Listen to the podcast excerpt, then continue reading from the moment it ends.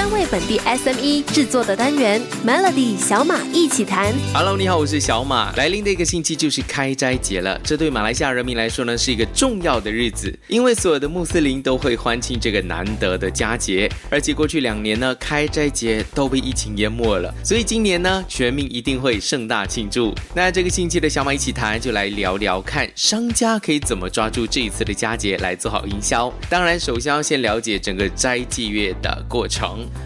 穆斯林的生活重心呢，会随着斋戒月的不同阶段而产生变化。而在斋戒月的前面两个礼拜呢，穆斯林就必须投注大量的心力来适应生活作息的转变，因为在斋戒月期间，太阳出来到太阳下山的这段时间都不能够吃喝，那穆斯林就必须比平时更加早起，也更加晚睡。早起是为了提前吃早餐，补足一天的能量；那晚睡呢，则是因为亲友在日落后就会聚会、祷告以及吃吃喝喝，而延后了睡觉的时间。所以有一个调查发现哦，穆斯林在过去一个月的时间，清晨五点的网络流量比平均增长了不止一倍以上。所以如果你是商家，要对准你的市场做行销的话，一定要选对时间发文或是做广告，不然的话呢，可能会白白错失一个巨大的商机。那接着来到。到斋戒月的后半段，超过一半的受访者在最后的两个礼拜就会开始要买过节的商品了，为即将到来的开斋节做准备。Bay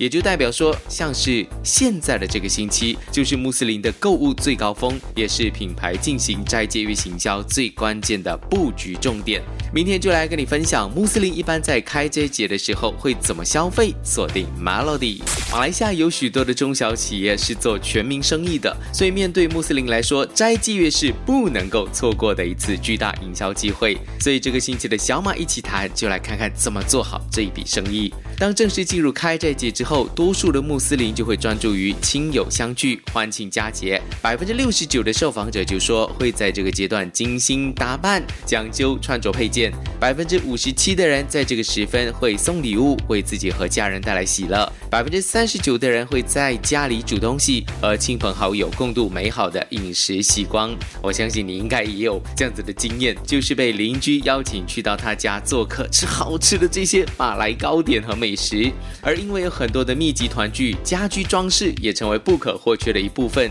所以在接下来，不管是开斋节前夕，还是开斋节后的那个礼拜，衣服、食品、礼品、家居等等的品牌依然可以加强火力进行促销。因为购物在斋戒月扮演着重要的角色，大部分的穆斯林都乐于在这个期间看到品牌企业在社群平台投放广告，并将这些资讯作为购物决策的考量之一。事实上，整体来说，穆斯林在过去的一个月使用社群媒体的时间更长了，不仅仅是因为零碎的时间增加，也因为必须和亲友联络、互相问候，所以呢就常常上 Facebook、WhatsApp 之类的。而另外一个因素呢，就是因为作息的关系，穆斯林也需要更多的娱乐内容来分散注意力，所以社群媒营销成为兵家必争之地。明天再来跟你分享，如果你是商家，要怎么抓准时机突围而出？锁定 Melody。这个礼拜我们跟钟小姐一起来学习如何在开斋节期间做好营销和销售。调查显示，斋戒月期间，百分之四十三的穆斯林为了打发时间、保持愉悦而使用社群平台，这代表着网红名人发布的内容将在这个时候发挥更大的影响力。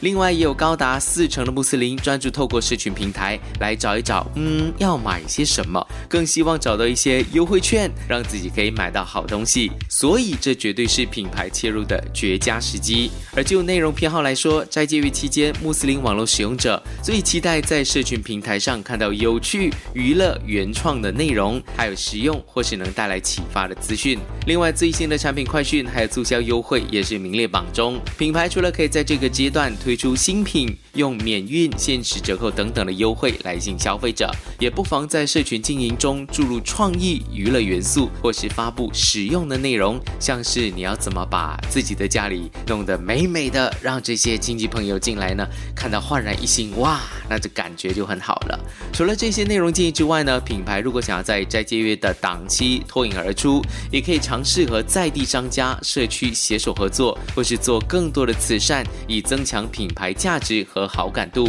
大部分的受访者呢，在这段期间花费更多心力。支持本地的企业或是小型店家。所以品牌形象上呢，可以多描绘正向的价值，为当地的社区注入正面的能量。明天的小马一起谈，继续跟你分享如何透过网络来寻找中小企业在佳节时期的商机。锁定 Melody，因为这两年疫情席卷全球，我们使用社群媒体的时间也跟着越来越多。很多人本来不在网上买东西，现在都已经改变了态度，能在网络上买到的东西就不必花时间再出去买，节省时间也减少接触人群，所以全套的购物历程正快速往线上转移。我就拿我们邻国印尼的情况来说。因为有一份调查，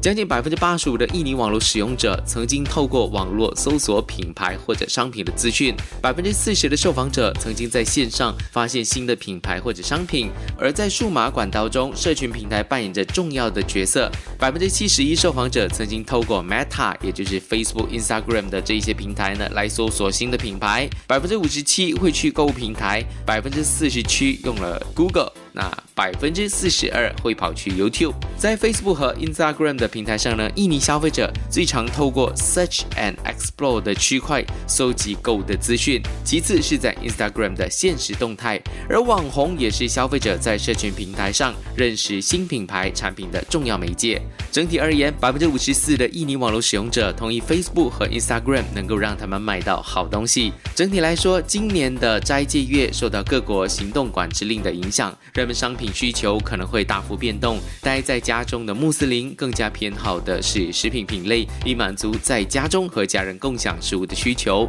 而随着人们在家中的时间拉长了，像是室内的运动用品、厨具、烘焙的用具、收纳用品等等可以消磨时间的商品，也跟着顺势成长。电脑荧幕、办公桌椅等等呢，也蛮符合现代人因为 work from home 的需求。而借由了解品牌商品在斋戒月。活动中，还有疫情影响之下的定位和消费者的需求，商家就可以在更准确的时间点推广更精确的特色商品给自己的锁定消费者。明天的小美一起谈，再来跟你总结中小企业在开斋节如何提高买气。锁定 Melody，在开斋节的前一个礼拜，也就是这个礼拜，电商的访问量会冲到最高峰，之后就会逐渐回落。这个时候的购物行为，主要是为了接下来的开斋节做好准备。传统服饰、礼品。旅游用品、过节用品是最受欢迎的商品，就像我们农历新年会拜访亲戚朋友一样，穆斯林也会把家里面装饰一番，为家人和朋友准备丰盛的美食。